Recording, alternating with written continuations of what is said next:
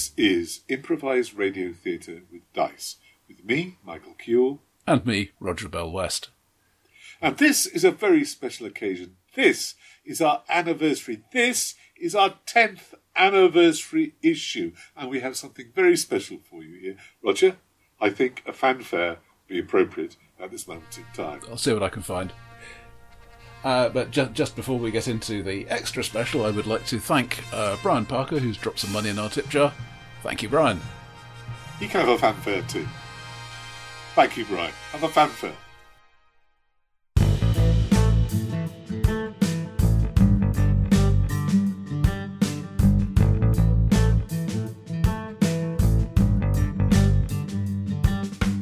Dear friends, as you will be aware, this is a special occasion for us, and myself and the other half have been thinking very, very hard about what we can do to make this a grand celebration of all that we have done. And therefore, I have invited onto our programme a very special, a very distinguished guest. Ladies and gentlemen, put your hands together and stand up and applaud Mr. Roger Bell-West. Thank you. Grunt. Thank you. Thank you. Thank you. Settle down in the background. Roger, welcome to the podcast. It's the culmination of a lifetime's ambition. I'm really glad to see you here. I want to talk to you about your life, about your works. You are a distinguished author of stuff, and about the things you're doing in this grand area of our mutual self-interest, and to give the ultimate backgrounder to your interesting personality. Okay. Where do you want to start? I'm going to start here. All right, let's talk about where you came from, where you were born, what family you were born into, that sort of thing. You know, the sort of stuff you're going to get when they do our lives on in our time in a few centuries. Well, I was raised by doctors, who happened to be my parents, but that doesn't sound as good. Does that make a difference? Being doctor raised? There were some attitudes, some of which were useful, others of which I felt I had to get rid of as soon as possible once I realised. But yeah, basically white, middle class, reasonably comfortably off. Right, whereabouts? North London. Okay, and in what year? Late 60s, let's just say. Yeah, grief. The vanity of the man. And some people know when my birthday is, and a date of birth gets you into various places that you shouldn't necessarily get into. I mean, it's not impossible to find out, but let's not make it easy, eh? All right, thank you. So what was the first thing you remember?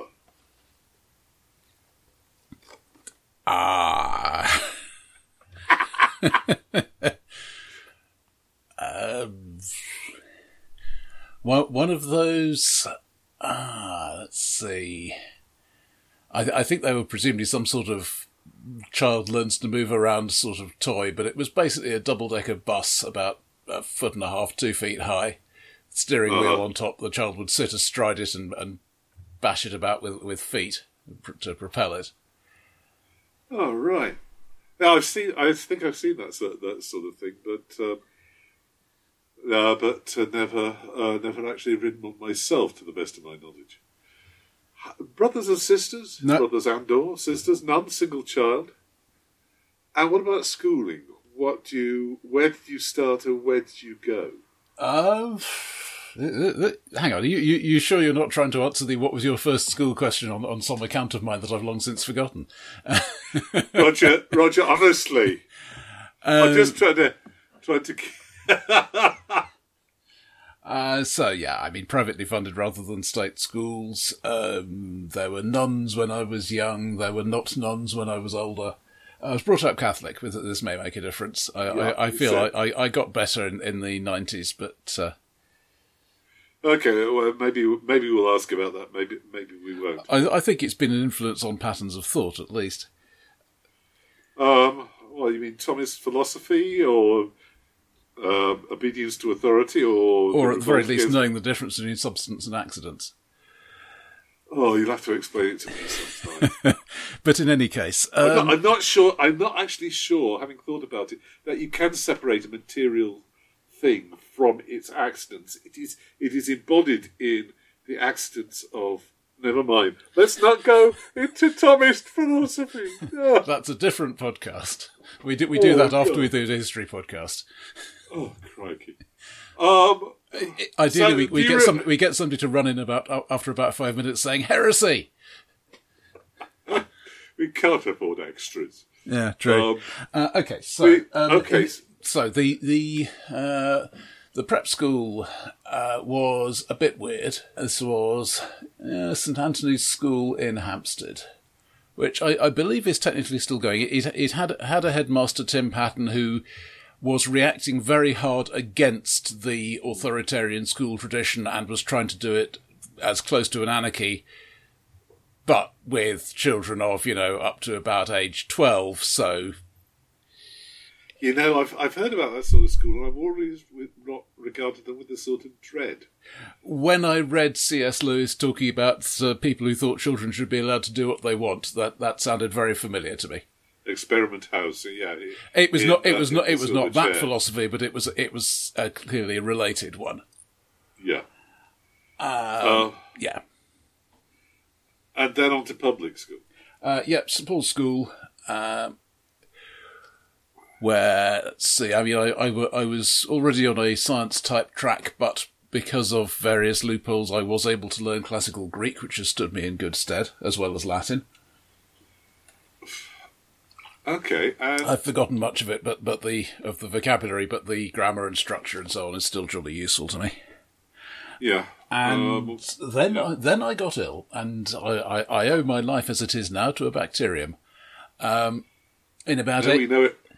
May we know its name? Brucellosis, in about 85. It was probably some unpasteurised cheese. We never managed to track it down for certain. But this basically left me flat on my back for several years. Yeah. Just about able to get up and drag myself to the loo and then go back to bed, which put a bit of a crimp in my education. However, by then I had started role-playing. And you can do role-playing flat on your back. Did you continue to...? This is the what you might call the role-playing adjacent stuff, because I wasn't going out to school where I could have met people and role-played. Yeah. But I could read role-playing books and I could make notes and design things and so on.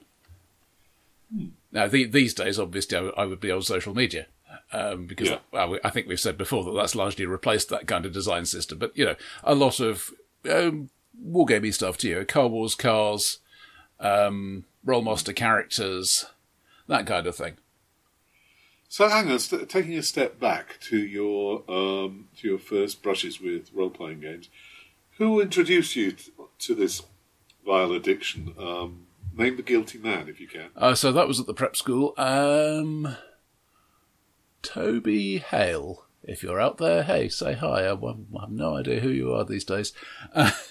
Yeah. He, because of the way the school was and the sort of people who went there, we had quite a lot of people who had one parent in a foreign country, and I think one of his was in the US. Yeah. If not he, then it was another chap who knew him. But in any case, this was just before the big boom in the UK. Yeah.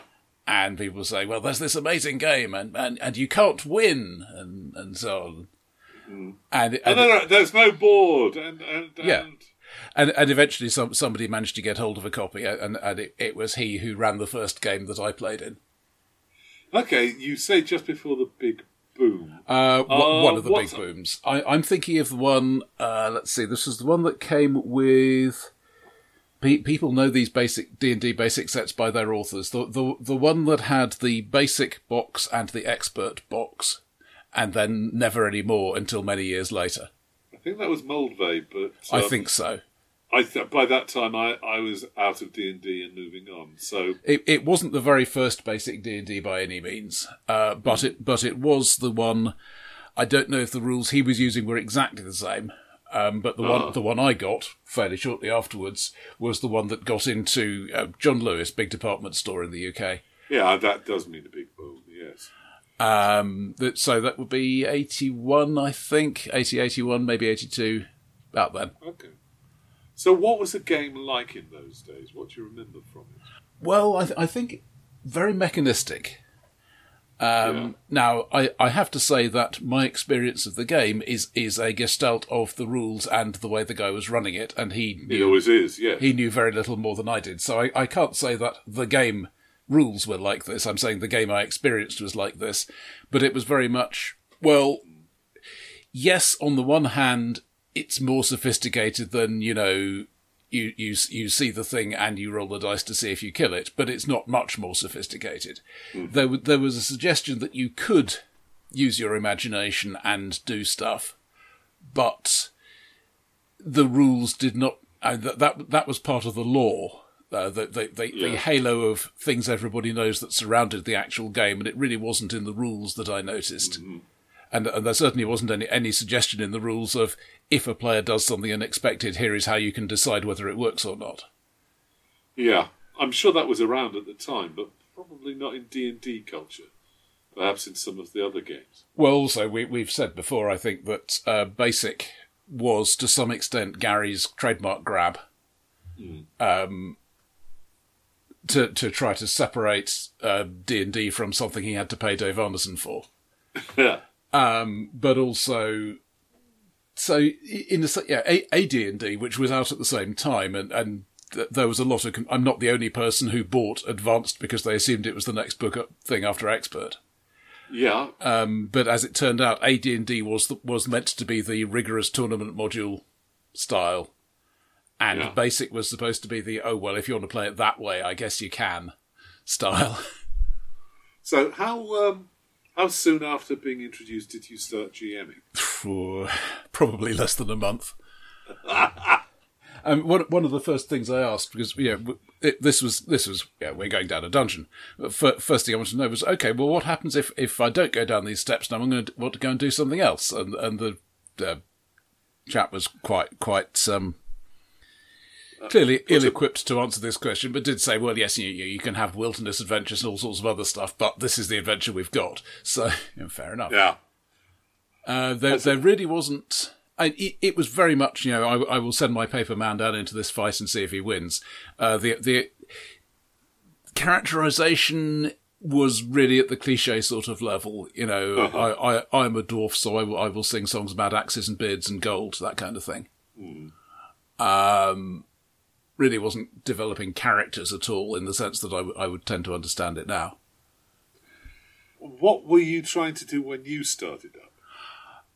Gotta say, much the same thing, So here are these various exciting things. We've got monsters, we've got elves with magic swords. We've got these rules that don't really seem to make a whole lot of sense, but what the hell, what's a level anyway? Okay, so you go down some steps, there's a harder monster at the bottom of the steps because it's a different level. Yeah. Yeah. So, all right. So eventually you got off your back. And that, when was that about? At what age? Well, it was gradual. In 89, 90, I was going out and seeing people and so on, but I was also failing medical school. So, I was going to ask you about that. That was there a particular reason for that, or just it wasn't you? Well, yeah, basically, I couldn't. The thing that people have now started to believe in, because there are so many people who've got it as a result of long COVID. I can think, I can walk around, I'm not obviously mad, but I know, and it becomes obvious if I try it, that the high-level, sophisticated, actually learning stuff thought just isn't really working anymore. There are many people for whom either they can't conceptualise that, or they just don't think at complicated enough levels to notice when it's missing. But that's not an insult. Uh-huh. This is a genuine thing you can do. But for me, that was life-changing, literally. So, what did you do then? Economics? Mm-hmm. One of the very few BScs in economics rather than a BA. I should note. We all have to. Yeah, all right. So why economics? Interest. I mean, some of it was obviously in the hope of getting a job with it, but mostly I think it's because I had been learning about this sort of thing in an amateurish way, you know, how stocks behave, that kind of thing. Yeah. And I wanted to put it on a more formal basis, and yeah, it was a degree that seemed likely to produce financial remuneration. This was not, in fact, true. I don't think I have ever been paid. I've been paid more because I had a degree. I've got jobs because I had a degree at all. Yeah. But I don't think I've ever been called upon to use the stuff that I learned in the economics degree for pay, unless you count some of the game writing. I think we probably should. All right, so away from... we've skipped over my first game-related publication. All right, let's go back to that. Was an article on airships for Car Wars in Autoduel Quarterly, about halfway through its run, mid to late 80s, I guess. Yeah, this is a start of a theme. It's a fairly techie and historically linked thing. I assume that you didn't just pull the airship statistics out of your backside and throw them at the paper. Indeed, this was no. Here are actual numbers for rigid, non-rigid, semi-rigid airships. Here are actual maximum speeds based on size. Here is a horribly complicated equation which they don't want to print, so I will give them an example of. Here is a range of body sizes. Right. These days, I could say, this was one of the steps on the road to making Car Wars a really terrible game, because it's about cars with guns. And bikes with guns, and maybe pedestrians with guns. You start bringing in airships and helicopters and stuff like that, and it stops being anything like as fun. Well, I think I never quite grasped the fun of Car Wars, the game, very much, and I didn't after giving it some due consideration. I really didn't grasp the fun of the Autoduel universe as such. I got the feeling it was making satirical fun of something, but I didn't quite understand what it was. Mm. And I didn't... The world appeared to be neither post-apocalyptic nor optimistic future, and I found that odd. Well, it had, I think, some of the same problems as BattleTech, in that it wants to start with, there was this great stuff, but we don't have it anymore. Mm. But at the same time, it's an ongoing game line, and you've got to have new stuff. Yeah. And it's got to be better than the old stuff.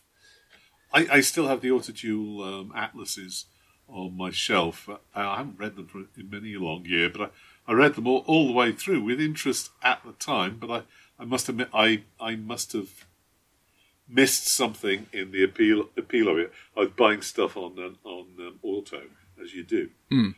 What did you buy stuff on Auto of?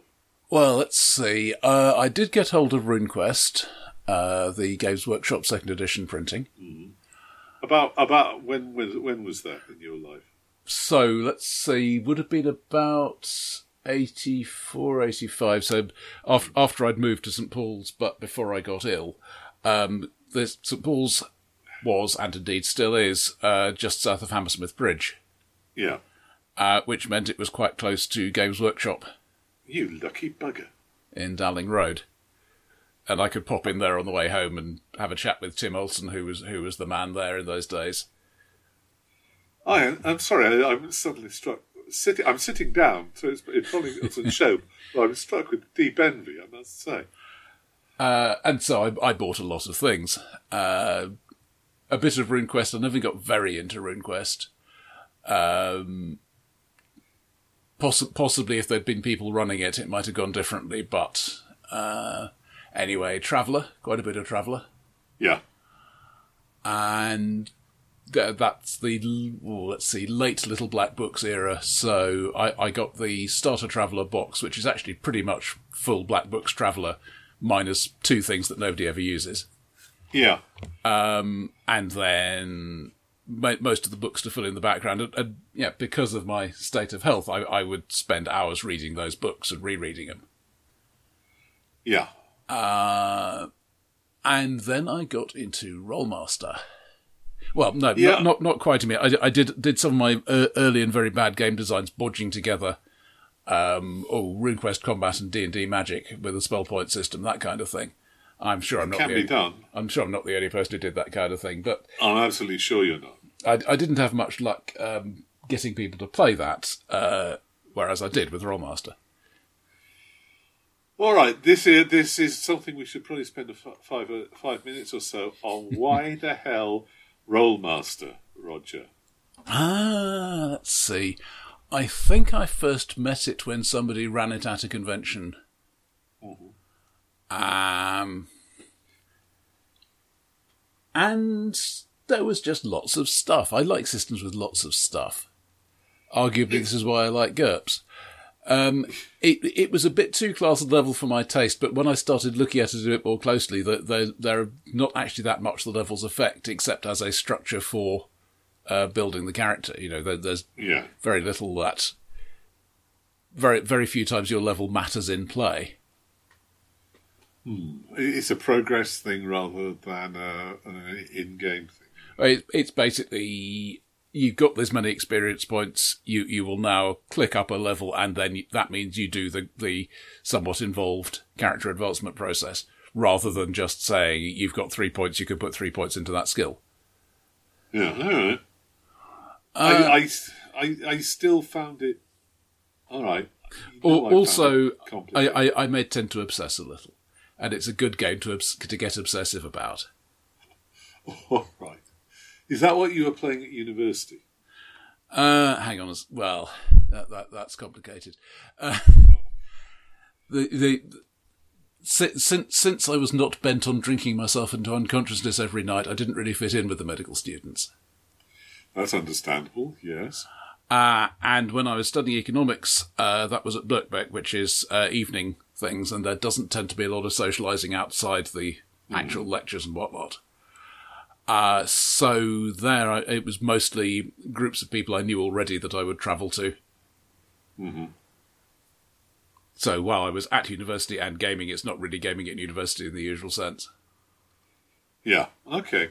Also, that's about the point where I was discovering the internet. All right, so this leads on to what you did do with your degree, which is to get jobs in computing. Mm. Right from the start, that was you? Well, I mean, I didn't realise it was a career until after the first couple, but yeah. What did you think you were doing? Oh, all right, go on. Getting in some money while I apply for other jobs. But yeah, okay, let's see. What can I talk about? Demon. UK. Demon? ISP. Yeah, UK. Which I joined in 98. And was a lot of people's, including me, first ISP and first means of figuring out what to do with this thing we call a modem. Mm. And to be fair, when I joined it, they had just been. It was really after the glory days. They'd just been taken over by as it was then, Scottish Telecom. Yeah, and they were. Basically trying to maintain anything that made them anything other than a generic office job and largely failing, but it worked okay for a while, as is usual with post-takeover. So I did, what was it, 2 or 3 months on the tech support lines in Southend, which meant I was commuting against the rush hour, which was kind of fun.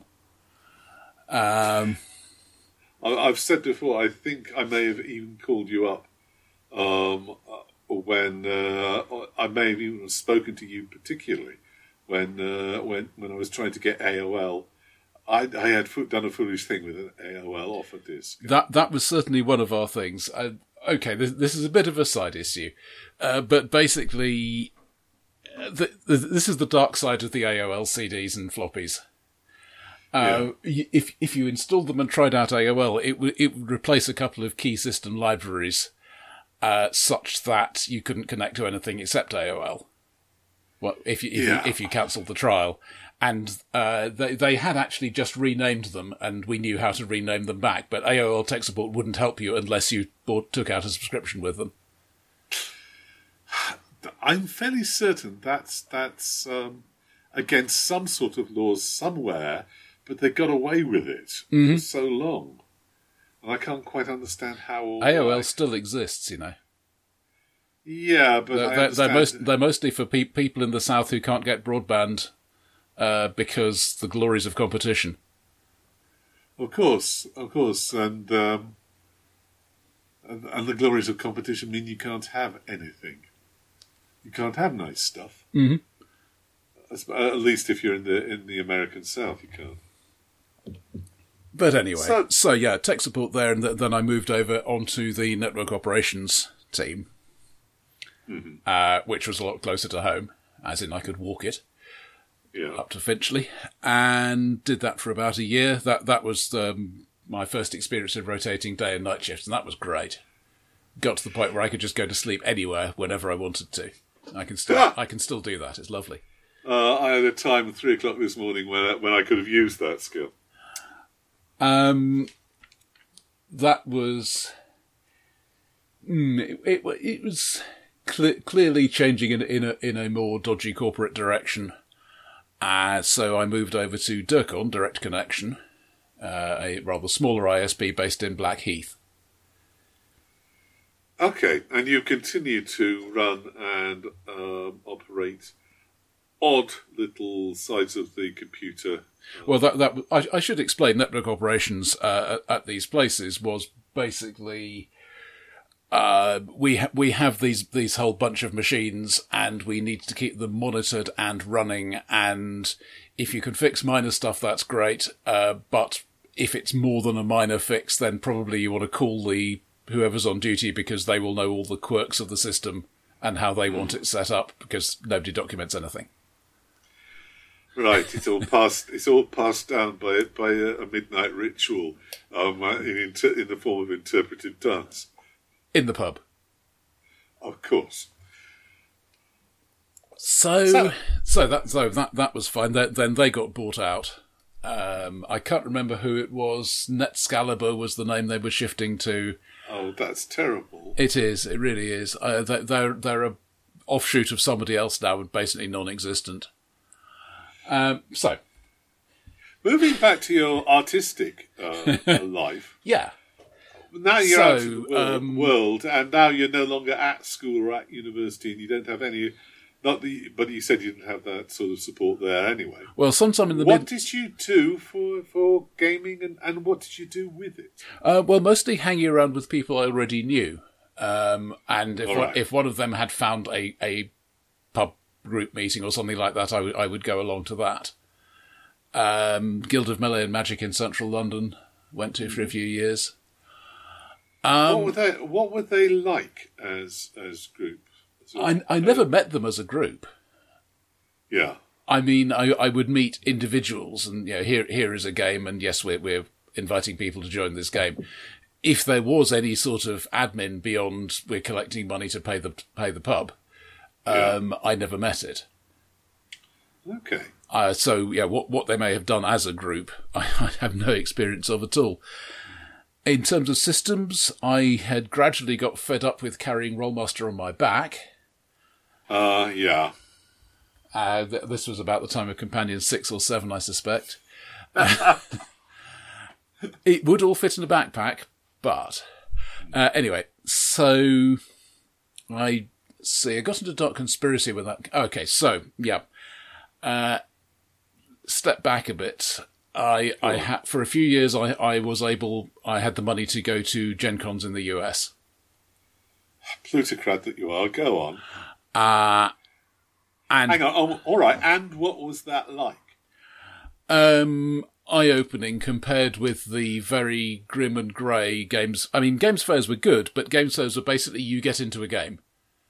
Yeah. And if you're not in a game, you're wandering around until you find another game.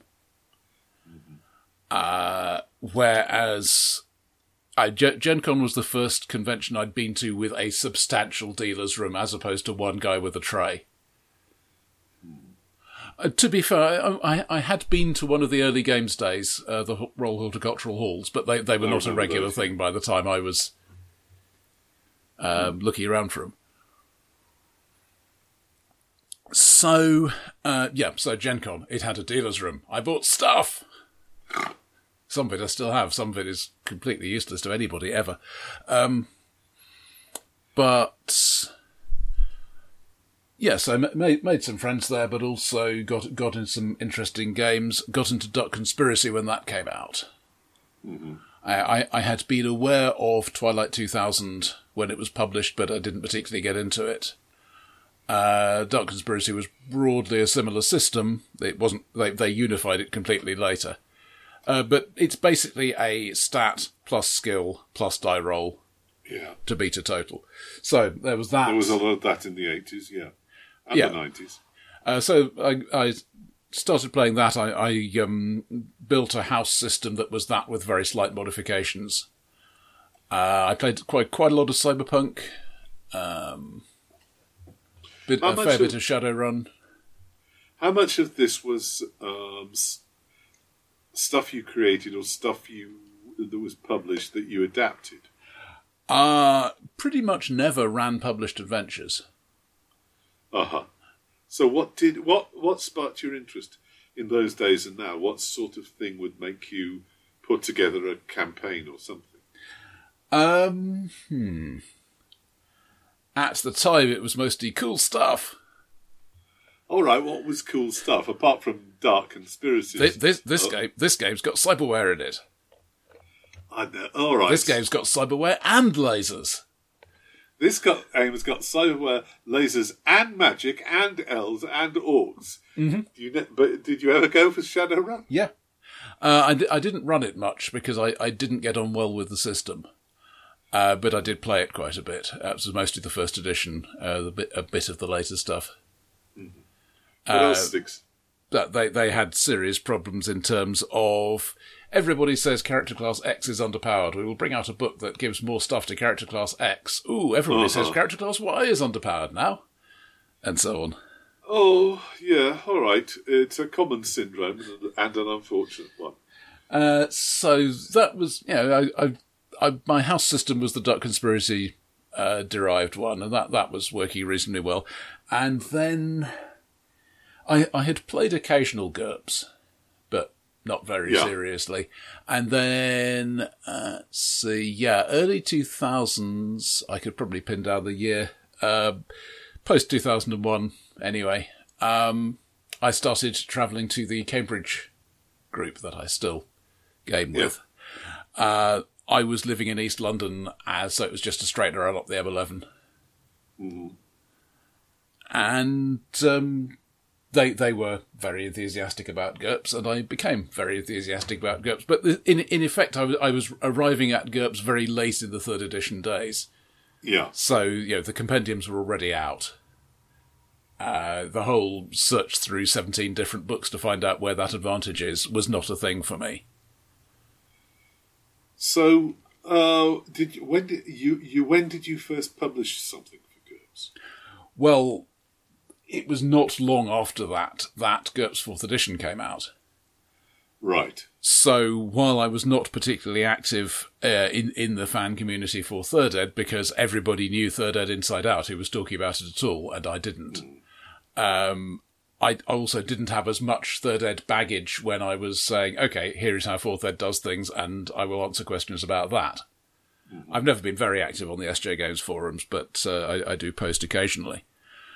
So I got into that. I think my first GURPS playtest was for Ultratech for Fourth Ed, which I still feel more favourably about than many people do. There are things I don't like, but in terms of being a catalogue of weapons and equipment that do broadly the sort of thing you would expect in a particular tech bracket. Mm. It does a decent job. And I've run quite a bit using it. Let's see. So my first... Pyramid. Pyramid, right. Semi-late, semi-lamented. So this was the Pyramid Volume 2 days, when it was basically, if you are a subscriber, you have full access to all of Pyramid ever. And it comes out every week with 8 or so articles, seven or 8 new articles every week. Fairly glory days, yeah. So I wrote some things for the Omniscient Eye, which was basically answer real world questions. Yes, you can see the trend here. I can, yeah. And one of my proposals for a standalone Pyramid article was Reign of Steel. We've got all these robots which were built with the old, the 3rd edition vehicle design system. The robot and vehicle design system was basically the same thing with some slight tweaks. So we've got these things. We've got this setting which works perfectly well in 4th, but no stats for the robots. So why don't I convert the robots? And I talked that back and forth with Stephen Marsh, and he eventually said, "Well, let's make it a." Actual standalone supplement. Yeah. So I did. And this was my first experience, not quite my first, but certainly the largest yet experience with, at some point during the process of authorship, I will be thinking, I hate this book, it is completely useless. Why can't it just go away? I'm not laughing at you. Oh, dear me, yes. You don't even have to be writing a book. Yeah. Ah. So that was... I am committed to this thing and I wish I wasn't. Oh, woe is me. I think that... I can't remember that... It's sold moderately but not hugely. Yeah. I had vague plans to do a Zone London source book to expand the world write-up, but sales weren't strong enough for that. Then the other big one was Meltdown and Fallout, which is the first book in the GURPS Disasters line. There are now a couple of others, which was basically came out of, I know an awful lot about the gory details of nuclear power, nuclear weapons, waste handling, etc. Why did you know that? Have you a career we haven't come to? I have interests in a lot of things. I have always had interests in a lot of things. Yeah. We probably could do 5 minutes on things that Roger knows. But you do tend to come up with really obscure stuff. What shames me is you come up with books that literary books that I haven't read as well. So that's annoying too. I can't claim to be a Renaissance man. My swordsmanship is pathetic for a start, but I do try. You're pretty good with a scythe. Yeah. Well, that's a peasant weapon. Devastatingly effective, especially to grass. I do know how you convert a scythe into a polearm, but it's not the way the Pathfinder does it. Do you have any campaigns from anywhere that you're really proud of having done? I had a... Let's see. Some... Not really. I tended to do very improvised stuff. In part because the experience of role-playing games that I had was pretty much we keep having adventures until the group breaks up for external reasons. There wasn't really sort of large-scale plot there. So I would run things similarly. There would always be interesting challenges for the party to do, but there wasn't any sort of through line to them. And there was a point at which I suddenly, about half an hour before a game session, realised, hang on a minute, I have absolutely no idea how I do this. Oh, crap. Oh. Was it? And I don't think the players noticed. But since then, I've tried to have a bit more structure to the games I run, not to the railroady extent. I've been in games like that, but at least here is a plot thread that you can follow if you want to, and if you want to go and do something else, well, that's fine. But the plot thread is there. Are there games that you haven't run, settings you haven't got to that you want to? Every setting I've ever read, really. I mean, I read a setting and think, oh, I could do that with it. as it is, the campaigns I run tend to be shorter than many other people's in the groups I'm in. And to be honest, I would be happy with a sort of 5 to 10 sessions expectation and then do something else. Because there are always more campaigns I want to run. Generally not rules. I'm happy with GURPS for what it does. I'm happy with other things for what they do. Okay. I don't especially want to explore new game mechanics, but there are always new worlds. And I can't remember if I said here before, I find the process of setting up a campaign much more fun than the process of saying, okay, what am I going to throw at them this week? Yeah, that's interesting. Maybe for some people, maybe not for us, there's a way to do that. I'm thinking of the Dorsey books, where the great genius general splits his tasks between the person who plans the strategy and the person who carries it out. But I don't know if that would work for role-playing games. Well, the thing is, in terms of commercial possibilities, you can't really sell a high-level campaign concept. People want something they can pick up and run.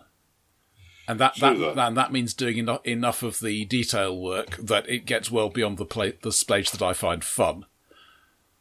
And there's definitely a difference between writing for yourself the stuff that will spark you when you're in game and getting things down enough that other people can actually understand it. Yes, but that's mostly a matter of length. I have been colluding with friend of the podcast, Jimin Beg.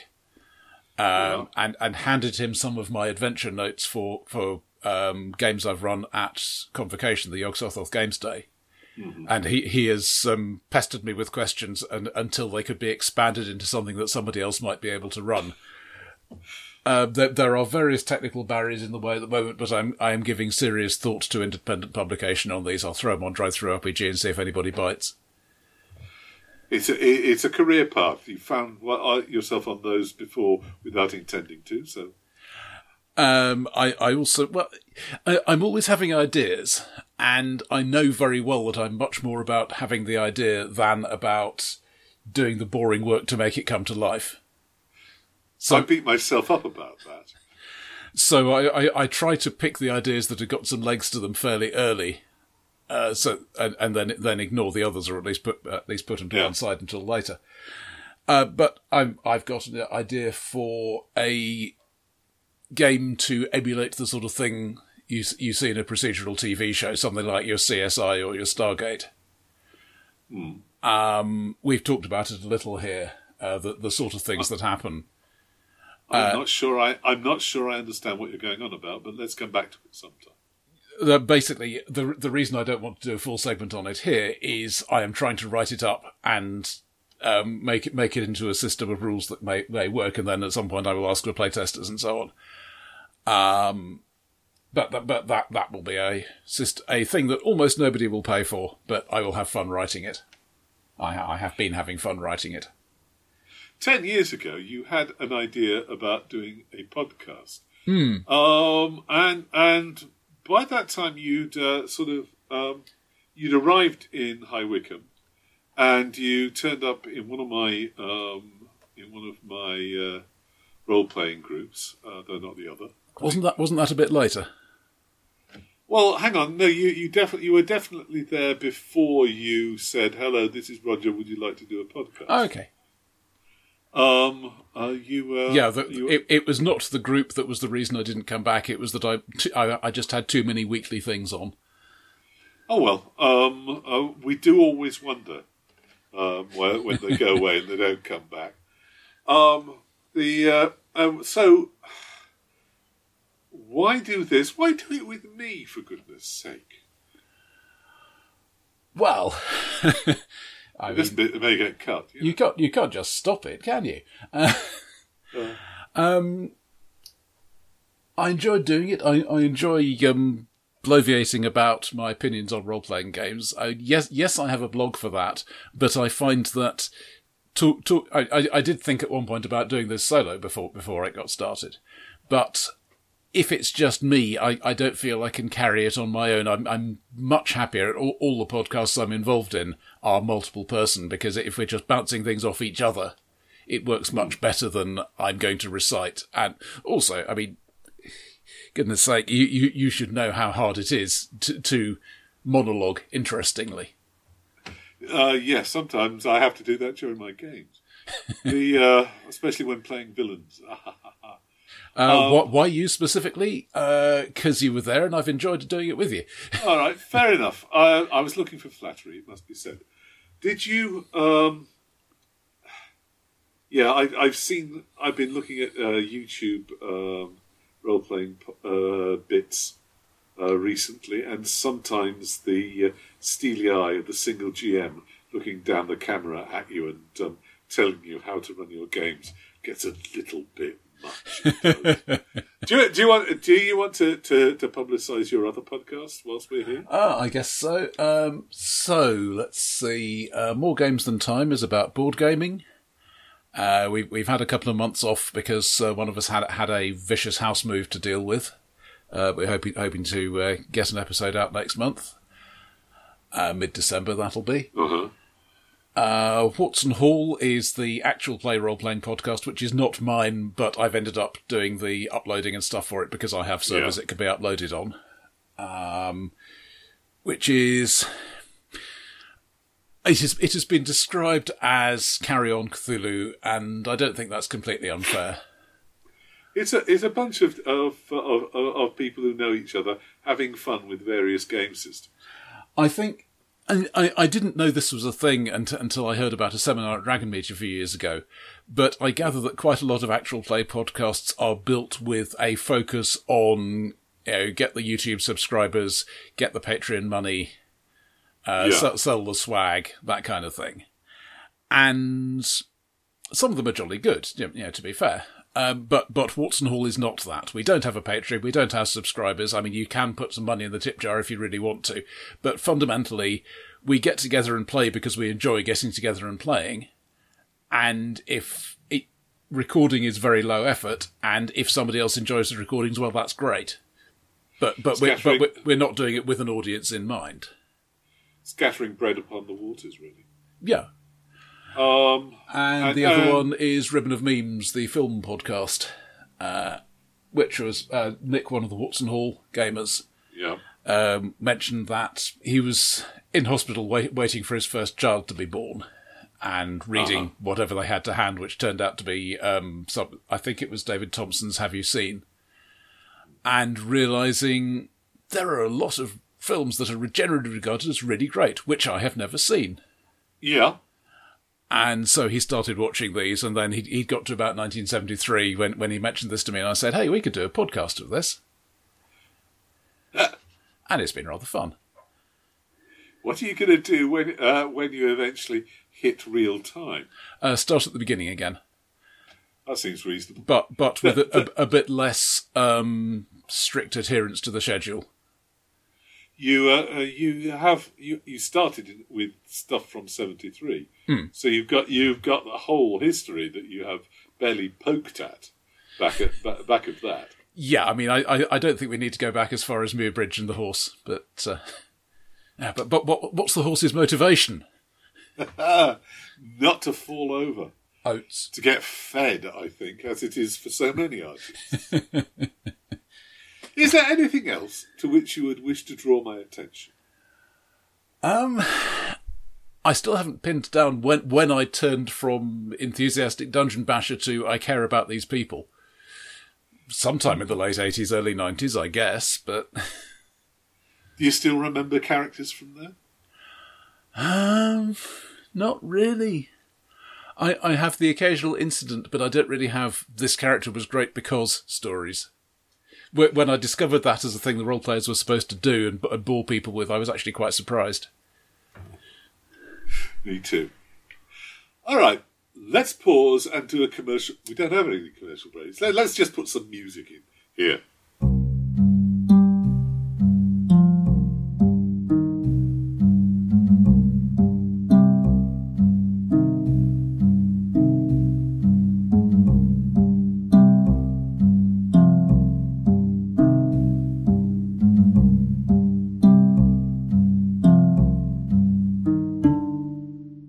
So, continuing this trend of interviewing people that we've never heard from before, I'd like to welcome renowned thespian and occasional role player, Michael Cule. Hello, thank you, It's an honour and a pleasure. Notice I'm not saying who it's an honour and a pleasure for, but it's an honour and a pleasure. For somebody. For somebody, we hope, out there in the great void. So, your vowels betray you occasionally, dear sir. Where and when did you grow up? Well, who says I have? I was born in Manchester in 1954, and I grew up. I was raised by parents. Oh no, what I meant to say was I was raised by teachers. My dad was, and my mother went into teaching after me and my little brother were old enough to be trusted with our own door keys.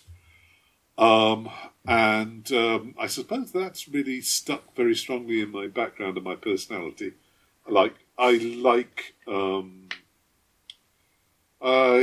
instructing people in things, and I think I'm good at it, which is probably very offensive to a large number of people I've explained things to. A thing that struck me, I love teaching people stuff, but I cannot do the teacher's job, which is also motivating them to want to learn in the first place, because I just want to learn everything. I don't understand not feeling that way. But anyway, my father once bullied me into directing a Christmas show that he was doing, and he didn't have time to finish the job of getting it together. And I learned then that I can't be a teacher because a teacher must love all the pupils that is given, must serve all the pupils it is given to him to teach, the appalling ones and the talented ones as well. And I only like the talented ones, which isn't, honestly, the way to be a teacher in a public school.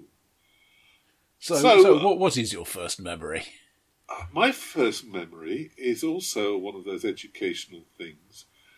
It's one of those wooden-tracked toy trains that you could lay down the track on the floor and make it go round and round, or go in various patterns if you had enough bits. And it was just before my second birthday, because I can pin it down to the time I spent going next door to my grandma's place, being looked after her, whilst my mum was in hospital having my younger brother. So that's a fairly precise thing. I've got fairly clear memories of the house we were living in then. Well, it was a flat, actually, above doctor's surgery at the end of a Victorian terrace in Levenshulme in Manchester. It was all... Well, it was a bit of a step up from Coronation Street, but you could see Coronation Street from where we were. And it's not there now. It got knocked down, and it's now, I think it's still a horrible block of 1970s shops. Okay. But the buildings had some character. And as I say, my mum had the job of being the caretaker for the doctor's surgery, and we got to live in a ramshackle flat up above. Mm-hmm. And there was a room at the end of the flat, which was basically a box room full of all sorts of interesting and terrifying junk from the Second World War and before. All the gas masks in existence appear to have been poured into it at one stage. But when I was 5. We moved out of there just before I was 5. Actually, we moved out of there to a new build house at Heal Green in Cheshire.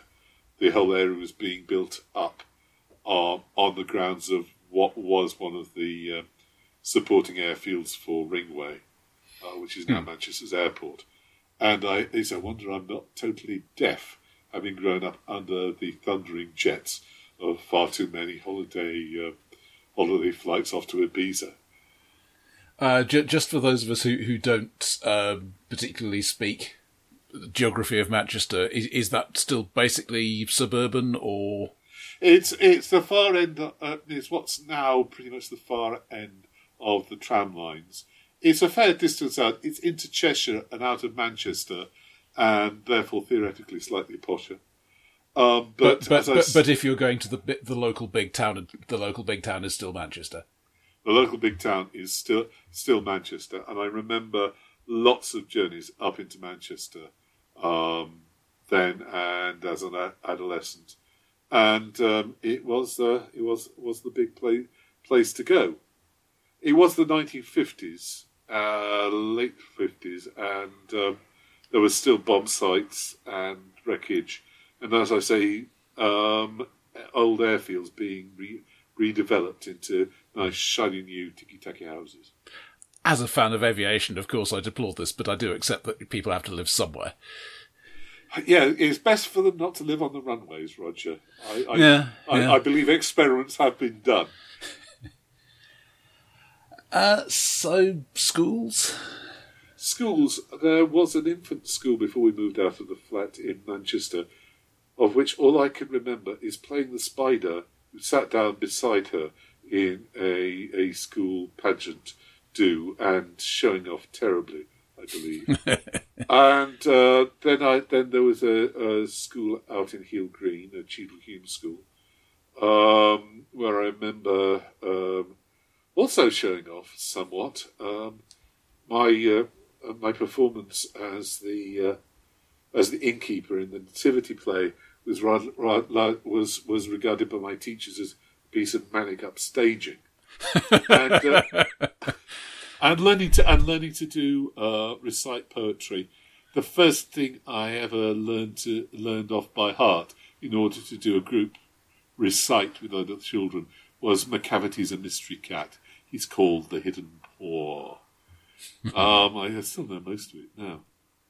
And so I also got bullied, and I also got punished on one occasion by the headmaster for something I did not believe was my fault. I mean, corporally punished, whacked across the hands, which revealed my physical cowardice and also caused me to trust the authorities a bit less than I might otherwise have trusted them. And then on to Cheadle Hume School, which was a direct grant school, which was sort of a compromise between totally private public schools and state provided. There was a large wad of money going to provide scholarships for people. My brother got one of them, which was nice, but I had to be paid for because I'm not that clever. And I could have gone to Manchester Grammar. I could have gone to Cheetham School, but that would have meant boarding. And I said, no, on the whole, no. Sleeping in large rooms with other boys did not appeal to me. And when I got some experience of it later on, it appealed to me still less. So... There is always the risk of following in one's parents' path. Were you ever at serious risk of becoming a teacher? Nah, honestly, nah. Because I have seen what teaching does to people, especially at the end of term. There is an end of term syndrome where teachers collapse at the finishing line and are good for nothing and totally whacked out of all their mental and physical resources for a day or two just before and just after end of term. I've seen the responsibility and the amount of work that has to be done outside of your nominal work hours. And let me be perfectly frank, I'm far too lazy ever to pursue that line. Also, as I say, I like the kids who can do things, and that does not make for a good teacher. Mm. Not when you have to work hard to like the kids who are just not any damn good. I had a Latin teacher who shouted at us a lot, us being the kids who are not that good at Latin, and it was partly enforced by the fact he was slowly dying of a degenerative bone disease, but also he had no patience for fools. If fools are determined as being people who can't do decline Latin declensions, at a moment's notice and don't understand the damn grammar and get irritated. I always got irritated when I got told that Latin was such a logical language. Bah, fornicating humbug. With my limited linguistic knowledge, I would say, no, it's a language that's spoken by humans. I mean, there is Lojban. I believe Collins Fine speaks it a bit, but it is not a language that one could regard as in common use. What can one say in Lojban? It is what it is. One can say many things, but it's awfully difficult to write a poem. I should imagine, yes. It is somewhat like this in a way that it is analogous entirely. No, it would be too long setting up the propositions, wouldn't you? You have to align sometimes. Given the date, presumably you were moving on to university before you even heard about role-playing games. Yeah, I got into Oxford by a minor miracle, which I've never entirely understood. I don't think I was the best student. I don't think I made the most of those opportunities, but I did get to perform with some people who later became famous, and some people who later actually made a living out of being an actor, a thing which I tried but failed at for several years, well, several decades, let's be perfectly honest.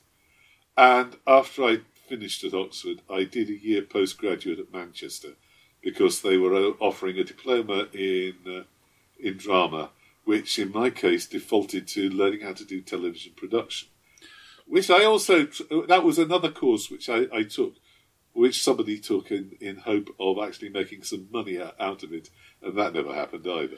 So it would be fair to say that you were definitely focusing on, you know, in the broad sense, dramatic arts by that point.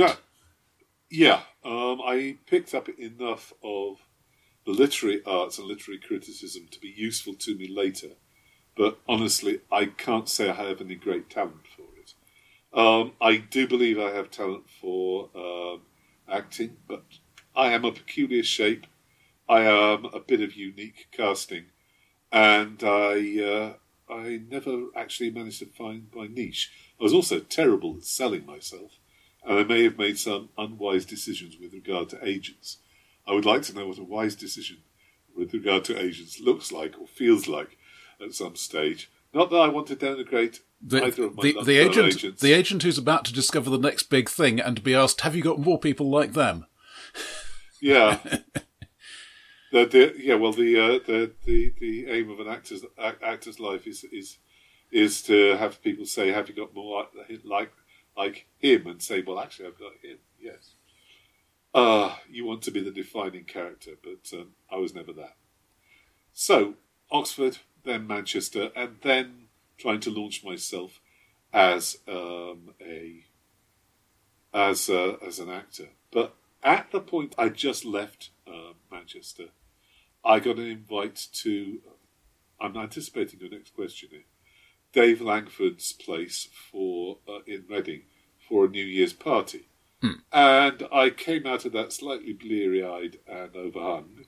And somebody said, you must stay around, Dave is going to run his dungeon. And that was, as they say, an eye-opener. New Year's Day, 1976. And it was... So, pretty early as far as D&D is concerned. Yeah, I classified myself at one stage as a role-playing dinosaur class 2. Because when I started... Blackmoor had been released, the first supplement, but other than that, it was just the first books in a little cardboard box. And Blackmoor, we had the alternate resolution table. I was so glad we didn't have to go with the earlier system. We had thieves, but maybe paladins. I think paladins existed then. But clerics were a late introduction, weren't they? No, I think clerics were. Oh no, you're right. Clerics are the first three. Druids are late introductions, and assassins are late introductions, and monks are later. Who aren't monks? Who aren't clerics? Which it was confusing in some ways. Yeah. You haven't been watching the right films, sir. and none of the psionic powers, which I think that was an AD&D thing. Yeah. No, it was in the last supplement. Oh, really? Oh, right. Eldritch Twitchery, or whatever it was. I've never known anybody who used the psionic powers in D&D.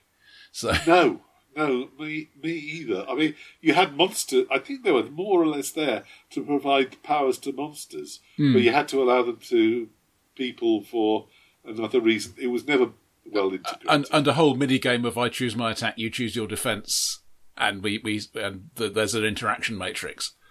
That kind of thing. That was in the AD&D version. Well, I started doing that, and just like you, as soon as I got home and I got myself a copy of the rules, I started trying to GM. I think that was the general experience, certainly of most of the people I knew in the early days. Well, my early days, that they had tried a game, they had thought this is great. They had gone back to wherever they normally gamed and met people, and bought the rules and tried to bring their friends into it, because there just weren't lots of gamers about, or if there were, you didn't know them. Yeah, I was lucky that there was a war games club in Central Wickham meeting at the British Legion. So you were in Wickham by then. Right. I lived in... No, by then... I've gone in family history rewind. In 1970, my father, after trying for years, managed to get himself a headmaster's job in Slough. Mm-hmm. Was it in Slough? Yes, it was in Slough, at Langley Secondary Modern in Slough. And he got himself a headmaster's job, and he moved the family down, but they decided...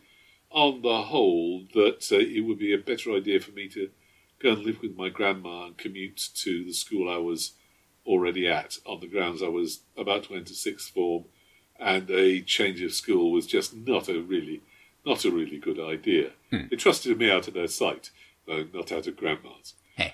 And so I spent my time shuttling back and forth there. But when I finished there, I moved down full-time to be with my parents at Bourne End in Buckinghamshire, a nice village by the river, which hopefully will survive a few years longer before it gets flooded by the oncoming deluge.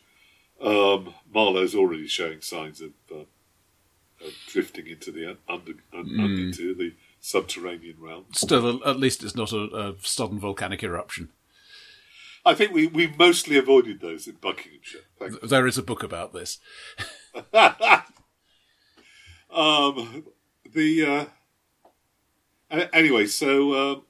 was living with my parents. I was living with my parents all through the long years of me trying to get work as an actor, except for the very end of it, in Bourne End in Buckinghamshire. And as I say, I discovered there was a bus service to Wickham, and a games club meeting weekly in Wickham. And I went to them. They were all miniatures gamers, with a few exceptions. I believe Wickham Warband is still going. I still get emails from them occasionally. I went along for a bit of wargaming, but as we said earlier, it was one of those, it's a weekly thing and I can't do it every week. Yeah, I think those are the people who left when the undesirable presence of the role gamers sort of took over the job. It lasted. That lasted until just a few years ago. It was my constant Wednesday night game, and until people stopped coming, the hall rental became too expensive, and we rolled up the club just before the pandemic struck, which was probably good luck from a certain point of view, and then we had managed to see off the threat of takeover by the Magic the Gathering fiends, but several vicissitudes. Yes, those of us who've been in this for a while couldn't help noticing a certain the cycles happen. The wargamers complained about us, now we're complaining about the Magic players. The year it came out, you literally could not walk down the corridors at Gen Con without stepping over Magic players.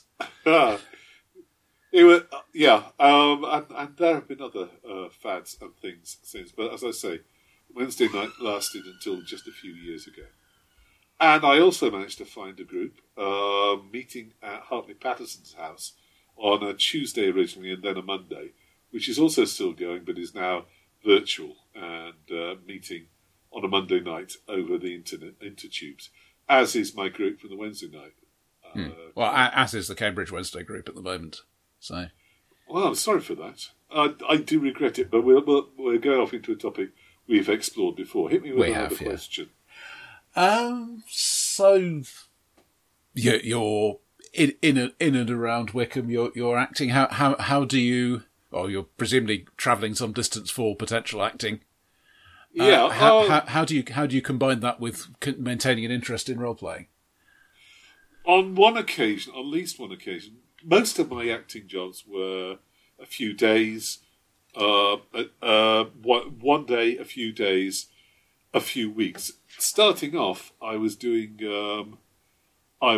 children's theatre, going around the country, appearing in schools, changing in the loos, bringing drama and interest and sudden frights to young children. Once nearly getting lynched by a particularly disorderly bunch. And then I just went and found local groups and imposed myself on them when I could. In The Elfish Gene, which I do not on the whole recommend as a memoir of early role-playing, though it is redolent of some sorts of gaming, there is a mention of coming across me doing stuff at Coventry when the author was a youth. I was memorable enough to get mentioned. And that will probably be what is found when historians of the period are asking themselves the question, who was this Michael Cule who strode like a colossus? Actually, I think that should be bestrode like a colossus. You know what I mean. Well, bestrode is a transitive verb. It needs an object. You know, bestrode the earth. The earth is understood. On one occasion when I had a whole year's worth of work touring around in Rosencrantz and Guildenstern Are Dead and then going into the West End with it, I did started briefly running GURPS Fantasy Campaign, which was fun, with other actors and comedians and stage staff. But I never quite knew if I was imposing on them or not. I think they had fun, but very hard to tell. I was very, very starved for my regular fix of GMing by then. So, I mean, you've said that you got out of D&D fairly early on, and clearly you eventually got into GURPS, but what sort of sequence was there in between? All right, well, I picked up odd stuff before giving up GURPS. Things like Superhero 2024. Gosh, that's nearly upon us. On Guard and other and Traveller, but it was 1979 at the Worldcon that I bought my last D&D product. It was a D&D GM's book, whatever it was called, Dungeon Master's Guide, which was the last thing, and then I discovered. Then I discovered RuneQuest, and I thought, golly, this is actually quite... You know, this is... You don't actually have to do all that stuff that I thought was a bit ridiculous. This is actually a model of how a human being walks around the world and does things, and it can account for so many more interesting outcomes, like having your foot chopped off. Which D&D just didn't do. And I thought, oh, hang on, and he hasn't got classes. Classes were a bit naff, and so were levels. And I was a bit of a, I probably still am, a bit of a proselytizer, a rabid convert to this new way of doing things. So RuneQuest and Call of Cthulhu, to an extent, were my go-to were my go-to gaming things until I discovered GURPS, which actually was the first week of rehearsal on that production of Rosencrantz and Guildenstern. I mentioned we were in Nottingham, and I went to the Games Workshop there and discovered this thing, and spent part of my first weekly wage packet for that year on some GURPS, which was very nice too. Mm. A different sort of appeal to RuneQuest, and a more difficult and clunky game. There are bits that I still haven't got into my head, but the bits I haven't got into my head, mostly I can look up. As with RuneQuest, I have the things that I can use commonly in my head, mostly correct. Yeah. And I know enough to know when my memory is getting a bit... hang on, is that in this edition? Is that even in this game system? My word. Or, hang on, that's just a common house rule, so I'd better explain it. Or, yeah. Yeah, yeah. Yes, the one of the blessings of having a long-standing group is you don't have to explain the house rules and style assumptions to them. And one of the curses is that sometimes they explain it back to you when you've forgotten them. Which... So, I mean, have you been basically a GURPS-only GM at any point? Or no, I've never been an anything-only at any time. I've run large stretches of stuff with my groups, which has been entirely GURPS. I have my Banestorm games, going back to first edition, are roughly linked together in a sort of history, even though there are bits of it that I don't remember terribly well, and notes were never taken at the time. Mm. But some of my players do remember, and they will remind me. Are you sure they're reminding you accurately? I always assume so, because I suspect I don't think I could suspect my players of manipulating me quite that openly. I mean, I don't think they are manipulating me quite that openly, and I don't believe I can accuse them of it anyway. But no, I tend to trust my players, except for Alan. Alan, if you're listening to this, I mean no disrespect, but your memory, whilst remarkable, does tend to wander about a bit, and we do know always to check when Alan confidently says something. One of the Cambridge players has a similar thing. He will remember precisely, but not always at all correctly, what happened last session or whatever. Yeah, my memory for, as you'll have noticed, having GM'd me recently, my memory for what happened in the last session, it needs kickstarting. Somebody needs to give me a reminder, and then it starts drifting back. I'm just glad that I'm never the one who has to write down things as we go. If I'm the GM, I record things, and then I can write them down sometime later. Mm. As for how about writing rather than GMing or playing? Well, you've done a bit. I mean, I can look up your name on DriveThruRPG, and it does show up. So good grief, mostly in other people's stuff. I submitted an early RuneQuest thing to White Dwarf. It was. It was basically a barroom brawl set at the Tin in Apple Lane. It has got its flaws, but people have praised it to me. When I ran it, I discovered that the werewolf isn't as trapped as I thought he was. And if anybody is listening who wants to make use of that, I would suggest you either take the werewolf out or put more problems in his way, in his attempt to get away before he turns into a werewolf. But yes, or into a wolf. Or just shorten the time. It's a hard life being a werewolf. You're not properly chaotic, but people despise you anyway. That's on Glorantha. And I've there's a couple of things I wrote for Steve Jackson Games, a GURPS adaptation of Harn, which, if I were to go back to it, I'd rewrite it to use all the new systems that GURPS gives you. I'm not at all sure that the best way to do Harn isn't to do something with Ars Magica, because their magic system there is so... It's almost copied from early Ars Magica, and it's probably impossible to disentangle. It's going to be like Newton and Leibniz, disentangling the precedent between the two systems and who put what down on paper first of all. There's also, which I'm rather proud of, a dual adaptation of a GURPS Discworld, of a Discworld adventure.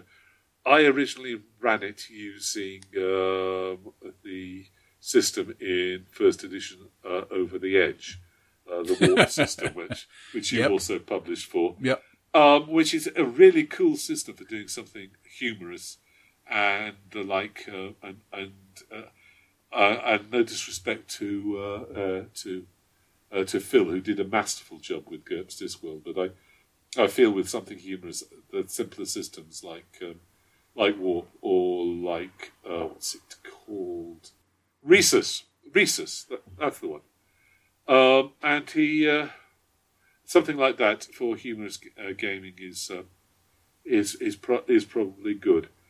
What have I done? Mostly of recent years, I've been doing my writing on a monthly basis, writing things for Alarms and Excursions.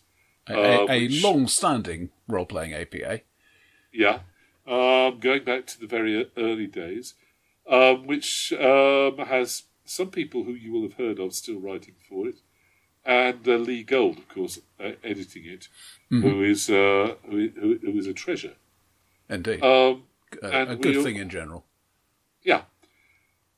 That's my main creativity. I have thought of doing things more serious. I last proposed doing a Hero Quest, or as we must now call it, Quest Worlds adaptation of Tékumel, but I don't think, apart from the small fan community, there's going to be any new Tékumel material until, well, somebody rediscovers it in decades to come.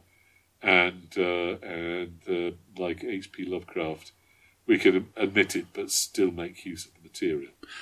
It should be easier than Lovecraft in that people were surprised to hear about Phil Barker having the interests and politics that he did. Nobody was surprised to find out that Lovecraft was like that, because it is literally all through everything he wrote. True. It's true that I don't see the right wing. Political agenda, certainly possibly a conservative agenda. He created a society with a rigid imperial monarchy and nobilities going back thousands of years. But I don't see any sort of racist. You could probably accuse him of sexism, but most of that, I think, is from the pulps and from the time when it wasn't offensive to have naked dancing slave girls on the cover of your books.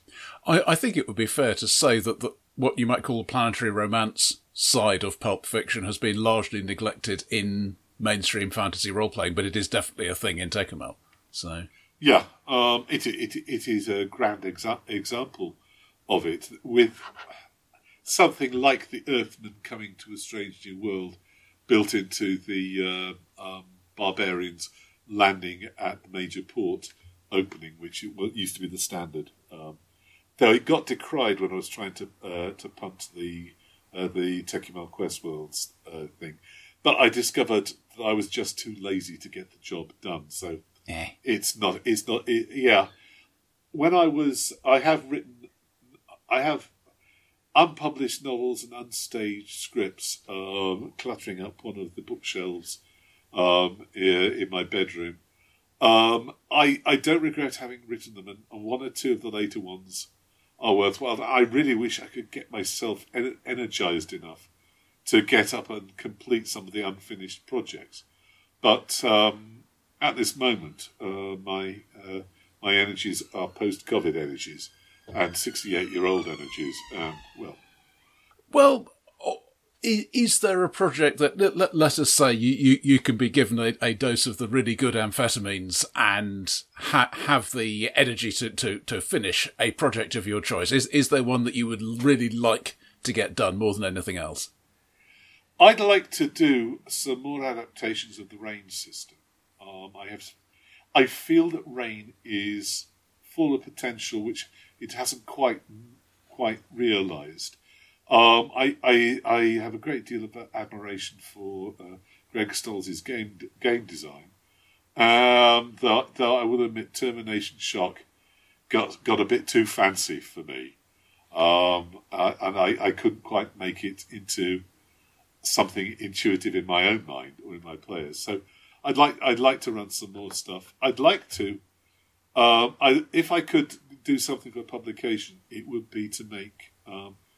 It would be to write the world books of another generation of the Banestorm books, Steve Jackson games. I want Treadroy rewritten. I want Caithness brought up to date. I suspect they're setting up Caithness to be a tragedy. I'm not really very good at those.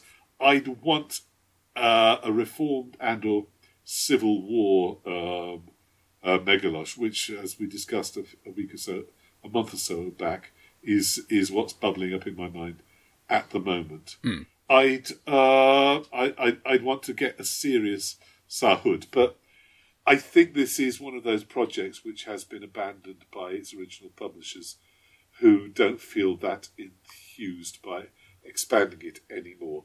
It's very much a niche appeal. I think it's a fairly large niche, and I think there would probably be ways to write adventures on it that would tempt people to take a look at the larger world, but on the whole, I don't think it would be a good business decision for Steve Jackson Games. Well, one of the eternal problems, of course, is you've got a universal system. You can't really sell adventures to more than a fraction of the players of that system. So, yeah.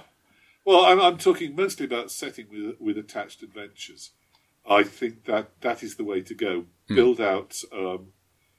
Build out an implied setting or something that's mentioned in passing in a core supplement, and then dot some adventures around it, and then let people run with it. I'm just thinking of comparing something like Pathfinder. To a first approximation, everybody is playing on the same world, and you can say, well, this is a wizard from there, and everybody knows where there is. That kind of thing. So yeah, I think there's a tension between the games master, the game publishers, who've chosen to freeze their setting at a particular time point, which is Hahn's choice, and I think the two others, and those who let it be a developing thing, which is the route Professor Barker went down, taking in material from the various campaigns around the world and publishing it in Dragon and making that part of the annals of the Empire, and which GDW did with the Traveller universe, slightly less successfully, because they wanted to make a universe killing event the kicking point for their next big release. Of Traveller: The New Era and whatever the one before that was called. The Civil War era, that one, yeah, all that stuff, which turned off large numbers of people, me included, to be honest. And I didn't want to put in the energy of learning yet another game system. I got to say, at my age, getting a new game system into your skull is hard. Though, looking on the bright side, many of them are lighter weight than they used to be. True, and some of the lighter weight ones I actually understand, and some of them I go, what the fuck is he talking about? I mean, this evening I'm planning to run Sentinel Comics RPG, which is tied to the Sentinels of the Multiverse setting, board game, card game, I should say. Okay, so that it's not a comic, but it is a setting. Yes. Okay. Good luck with that. But it's relatively straightforward. I just need to get out a lot of dice. Whereas, I have no inside knowledge on this. It is possible that someday there may be a GURPS 5th edition, which will be unlike GURPS 4th edition, and I soaked up GURPS 4th pretty much immediately. Now my head is full of GURPS 4th, and I will have a lot of work to do to accommodate to any changes.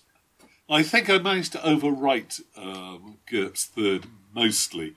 though there are a few rules which I remember with fondness when I look at the more complicated bits of Fourth. I'm looking at the explosive rules in particular, and the explosive fireball rules in especial. I don't see any reason why an explosive fireball should be realistic. Honestly, I don't. So, okay, let us assume that you continue to be lazy, but you win the lottery. I mean, I know. Meet me halfway here. Buy a ticket. All right, fine. And you can commission the perfect role playing game for you.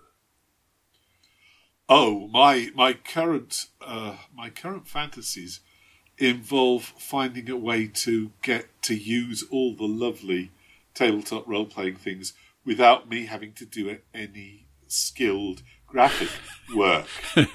I think the rich man's solution is to hire a small household of talented but unemployed computer and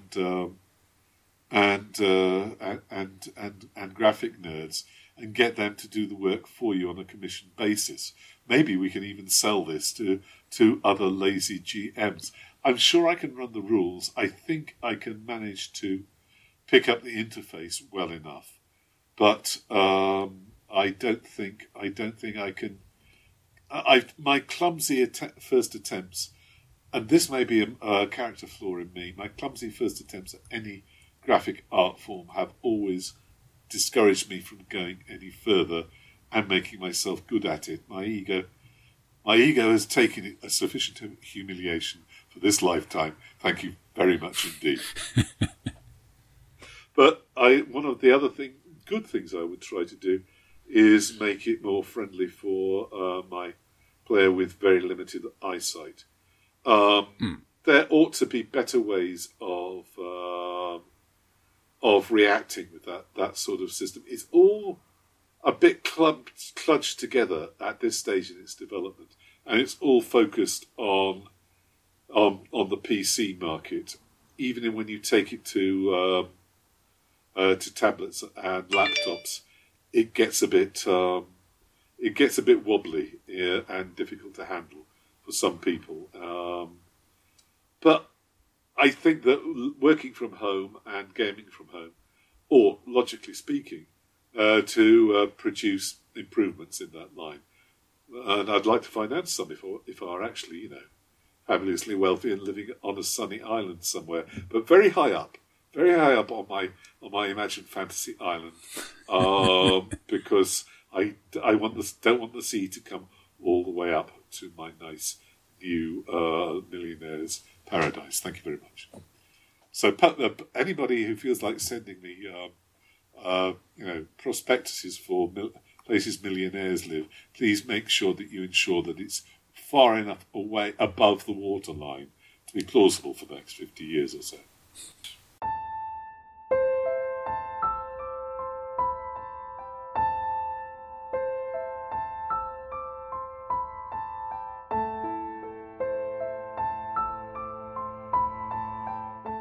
If you would like to tell us all about your early experiences in role-playing, your entire life story and who you were raised by, oh, please don't.